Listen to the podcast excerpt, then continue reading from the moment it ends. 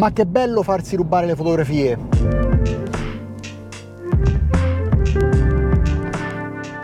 Ciao a tutti e benvenuti! Oggi parliamo di quanto sia bello e quanto sia auspicabile che qualcuno ci rubi le fotografie. Tutto quanto è cominciato, o meglio, non è cominciato,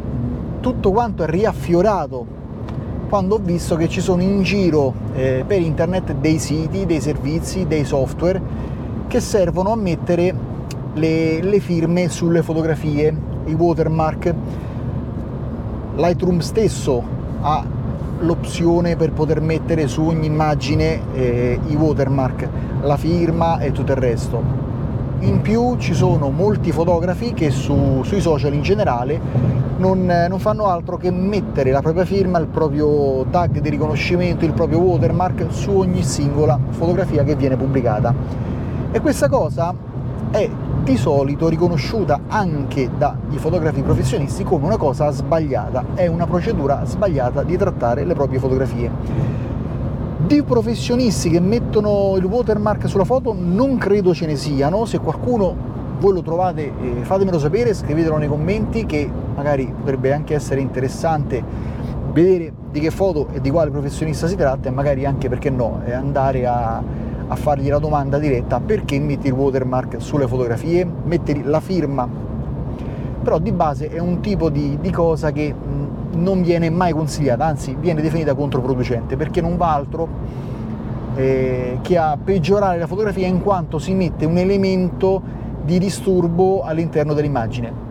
solitamente quando scattiamo una foto stiamo ben attenti a fare un'immagine bilanciata nei colori, nel, nella composizione, insomma gli diamo un equilibrio e poi mettiamo questa firma che inevitabilmente attira l'attenzione, perché poi fondamentalmente ci sono due tipi di firme, quelle che attirano l'attenzione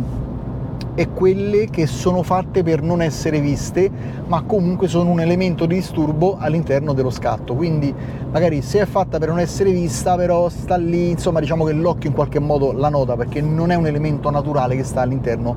della, della fotografia dello scatto. Solitamente chi usa questo tipo di, di firma, questo tipo di, di procedura, eh, questo tipo di opzione è perché dice non voglio che mi rubino le fotografie. Ora, siamo veramente sicuri che il furto della fotografia sia un male, sia una tragedia, sia una disgrazia? Secondo me no, secondo me è una cosa che possiamo auspicare, perché chi ci guadagna alla fine è il fotografo. Poi magari qualcuno può dire eh, ho avuto un'esperienza particolare, diversa, dove ci ho rimesso, ottimo, fatemi sapere che esperienza avete avuto perché sono curioso di conoscere magari delle cose a cui non ho pensato, però generalmente, generalmente la prassi è che eh, io pubblico una fotografia su internet e chi me la vuole usare, allora partiamo dal principio che c'è, eh, nonostante molte persone, molte campagne, molti canali, un po' qua e là c'è scritto, viene detto che le fotografie che stanno su internet non sono di pubblico dominio, non sono per un libero utilizzo. Sono fotografie che sono state messe lì ma non possono essere prese da nessuno per essere usate in nessun altro modo se non con l'autorizzazione esplicita del proprietario dei diritti delle fotografie, quindi del fotografo che ha scattato la foto quando un fotografo scatta una foto in automatico ne detiene la paternità, cioè l'opera d'arte è figlia e opera del frutto dell'ingegno di una persona o di un gruppo di persone, nel caso della fotografia del fotografo, e questa cosa non può essere cambiata, non può essere ceduta, non può essere alterata in nessun modo dal punto di vista legale. Quello che si può fare al massimo è cedere i diritti di sfruttamento della fotografia, quando uno dice che c'è dei diritti di sfruttamento, li può dare in esclusiva a, a una persona o a un ente, un'associazione che ce l'ha in esclusiva, ovviamente le esclusive costano di più, oppure la può cedere eh, a più persone, a più enti, a più figure e queste più persone possono tranquillamente eh, usarla per quello che è stato pattuito con il fotografo, quindi per scopi commerciali, per i scopi divulgativi, per, per qualunque cosa che poi viene eh, decisa. Poi ovviamente questi contratti possono essere a durata limitata, quindi io ti do l'utilizzo esclusivo di questa foto per un anno. Quando un ente, una persona o una società prende eh, questi diritti di, di uso, non può prendere anche i diritti di paternità dell'opera d'arte. Dovrà sempre riconoscere chi è l'autore della fotografia. In teoria dovrebbe essere sempre esplicitato, sempre pubblicato da qualche parte, ci deve essere scritto foto scattata da. Infatti se troviamo delle foto sui giornali di solito c'è scritto chi è il fotografo, sulle riviste idem, su, sulle copertine dei libri, insomma c'è il tamburino dove ci sono tutti quanti gli estremi e c'è anche l'autore della copertina che è un illustratore, un fotografo, quello che vogliamo. Però l'autore della foto deve essere sempre riconosciuto. Anche se io dico questa foto è gratis per tutti, posso chiedere, però dovete sempre riconoscere chi è l'autore della fotografia quindi se io pubblico una foto su internet, in automatico non viene ceduta, non si, non si danno i diritti a nessuno di usare questa fotografia. Quindi anche noi se troviamo delle foto su internet non possiamo usarle liberamente. Unica controindicazione è quando si vanno a depositare le fotografie o si vanno a prendere le fotografie da determinati siti, siti che fanno accettare delle clausole di, di accettazione di contratto eh, tipo Unsplash. Unsplash dice le fotografie pubblicate qua possono essere usate da tutti per qualunque scopo. Ovviamente non si perde la paternità dell'opera d'arte, però se un domani la Coca-Cola prende una mia foto che sta su Unsplash, la può usare per fare i cartelloni pubblicitari senza dovermi dare una lira a me come fotografo. Però ha il dovere, perché io in quel caso se magari ci casca la Coca-Cola, glielo andrò a chiedere, ha il dovere di riconoscere chi è il fotografo, quindi la pubblicità della Coca-Cola sarà fatta da PAC Daniele Di Mauro, figata. Qua abbiamo fatto un attimo un piccolo quadro molto riassuntivo su quello che è la situazione dei diritti delle fotografie, insomma di come si possono usare. Però di base se io pubblico su un social una mia fotografia, nessuno, nessuno, nessuno può prendere quella foto e pubblicarla su qualunque altro sito pubbliche rivista, video da nessuna parte, da nessuna parte. Quindi non ha senso formalmente mettere la firma su una foto che va a rovinare la fotografia o comunque va a distrarre quello che è una corretta eh, composizione della foto però uno dice sì, ma non sono tutti onesti, c'è sempre quello che la prende, anche magari in buona fede perché è convinto che ci può fare quello che vuole, e magari la prende e la usa per fare i volantini del supermercato sotto casa, la usa per la pubblicità della Coca-Cola, la usa per metterla in prima pagina su una rivista o la usa semplicemente per corredare di immagini il proprio sito. Sì, questa è una cosa che può succedere, ovviamente, però in questo caso abbiamo un, eh, colpo di fortuna perché la nostra foto ha circolato. Quindi un comportamento saggio, ossia bilanciato, equilibrato per quello che è poi l'effettivo utilizzo della fotografia, potrebbe essere questo. Questo qua quantomeno è la regola che uso io. Se trovo un piccolo sito, qualcosa di piccolo, cioè piccolo intendo un, che non sia una società a scopo di lucro, che usa la mia fotografia, io vado da quel sito e gli dico grazie per aver usato la mia fotografia, mi fa piacere che ti sia piaciuta, ti dispiace indicare chi è l'autore della fotografia e magari mettere anche il link a, che ne so, il canale YouTube, il sito, il profilo social, in modo che la gente che vede quella foto può risalire a me? La risposta deve essere sì, perché come detto prima la paternità di una foto deve essere riconosciuta sempre, non c'è l'obbligo di mettere un link, ma il nome e cognome deve comparire soprattutto se richiesto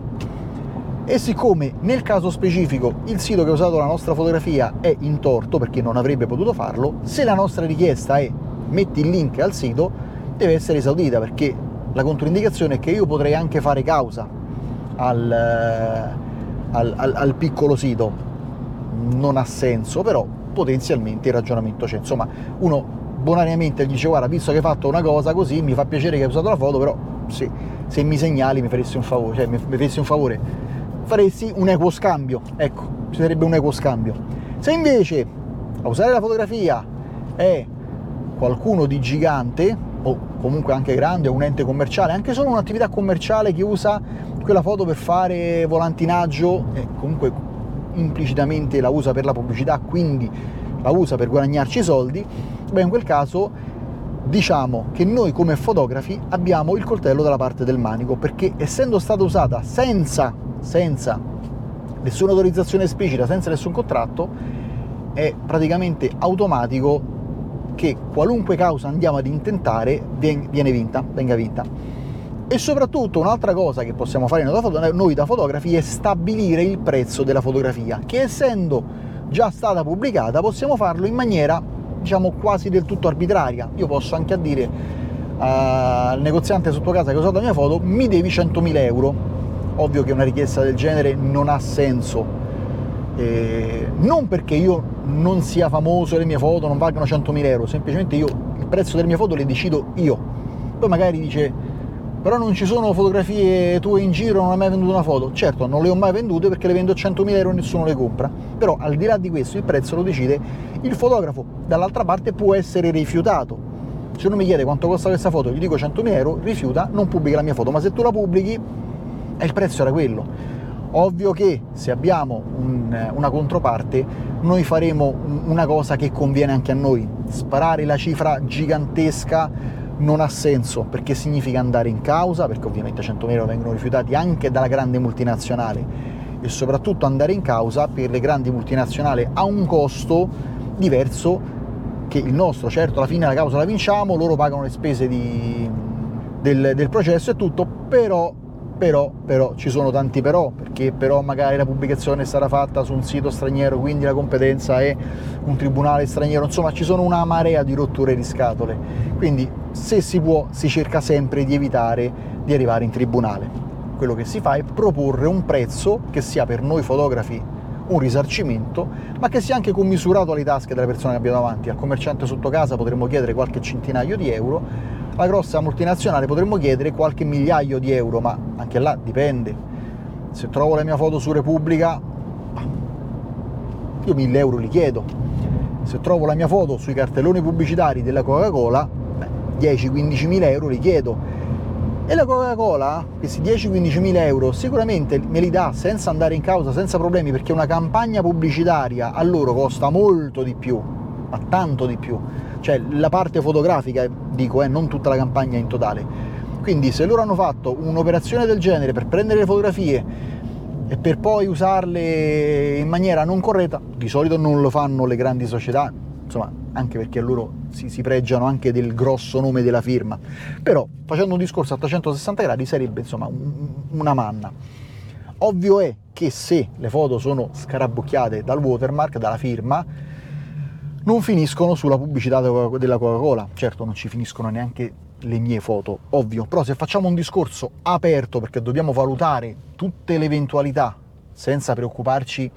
della possibilità con cui esse si verificano, però potenzialmente un tipo della Coca-Cola può svegliarsi, prende questa foto perché magari, che ne so, i soldi del budget fotografico li risparmia e se li mette in tasca lui, non è una cosa che si può escludere a priori, diciamo uno su un milione, uno su 10 milioni, però la potenzialità esiste. Però è anche vero che può esistere la testata giornalistica che usa le fotografie, questa è una cosa che succede abbastanza di frequente, e le testate giornalistiche lo sanno, hanno già un budget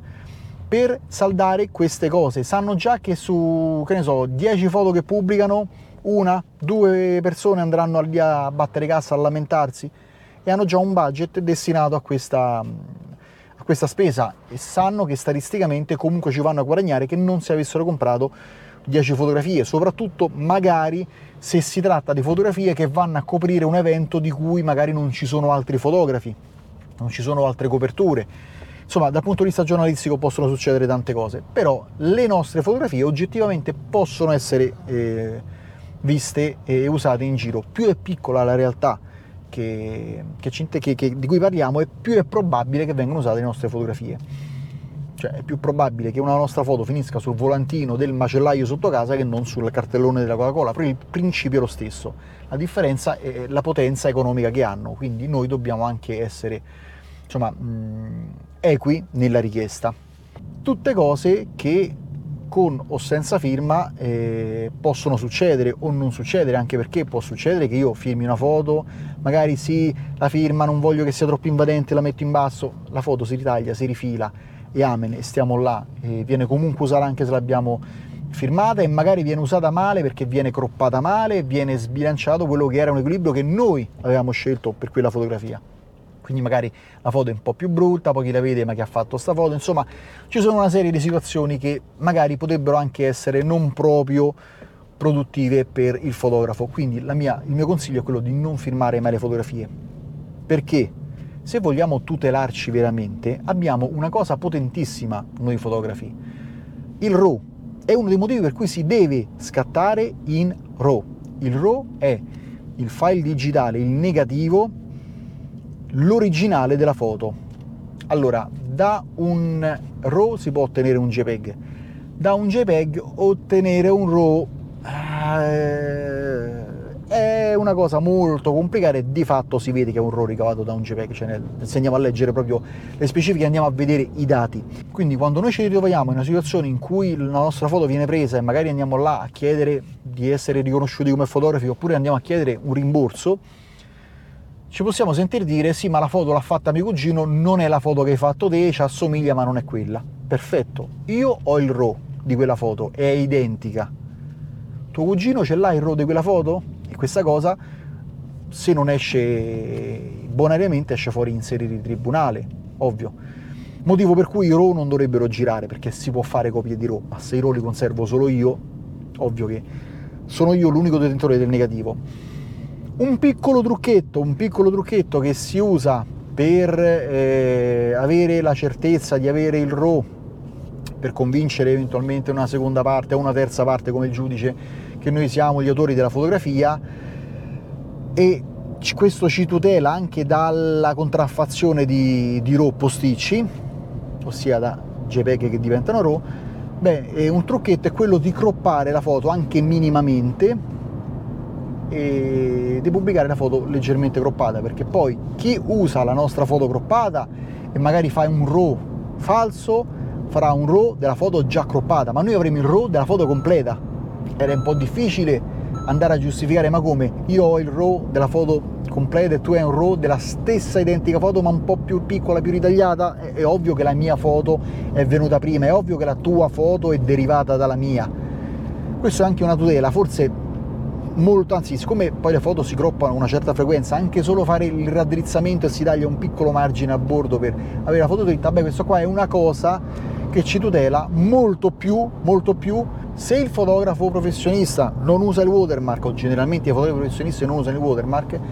perché Lightroom, che è uno strumento molto usato dai professionisti, ha l'opzione per poter mettere in batch, ossia con un solo clic su una serie di foto lo stesso watermark su tutte le foto? Perché c'è questa opzione? Beh, allora questa opzione esiste fondamentalmente per due motivi. Il primo è che magari ci può essere quel fotografo professionista che vuole mettere la firma sulle foto, perché la firma, per certi tipi di fotografia, può essere un segno distintivo. È una cosa che boh, rara, ma può succedere. Oppure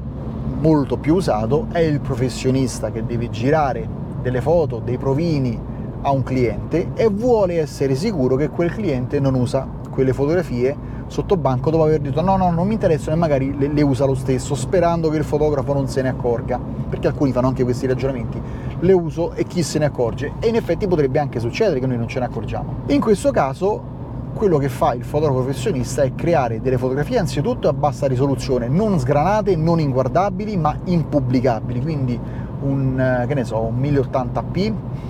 eh, con una uh, risoluzione pollice per, in, per eh, dot per inch di stampa a minimo a 70 quindi sono di fatto instampabili su formati medio grandi anzi anche su formati portatili che sgranerebbe moltissimo la fotografia e un'altra cosa che fa è mettere un watermark trasparente sulla foto gigantesco, a tutta foto. Avete visto quelle scritte che si vedono e non si vedono in trasparenza, che però vanno a rovinare la foto, dove magari c'è scritto prova, provino, oppure c'è direttamente il nome del fotografo? Beh, questa cosa serve per dare al cliente guarda la foto è questa oppure la serie di foto sono queste, quale vuoi usare? Lui le guarda, capisce la fotografia non può usarla, ma capisce quale gli piace, quale non gli piace, quale è venuta meglio, quale è venuta peggio, quale risponde meglio alle proprie esigenze. Dice guarda la 24 e la 35, perfetto. io la 24 e la 35 le sviluppo in altissima definizione, magari le stampo a seconda di quello che erano gli accordi, le porto dal cliente con la fattura e al momento della consegna delle foto si fa firmare la fattura o magari si ottiene il pagamento. E qua abbiamo semplicemente uno scambio commerciale dove ti do le foto e tu mi paghi o mi firmi la fattura, quindi ti impegnerei a pagare, e quello è un documento di pagamento, e le foto che ho fatto. E qua si conclude la, la parte professionale del, del fotografo.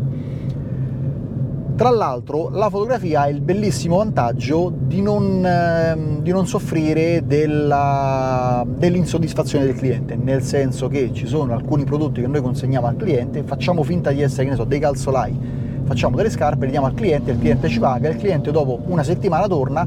con le scarpe distrutte, guarda le ho, le ho usate una settimana e si sono distrutte, non corrispondono alle richieste fatte,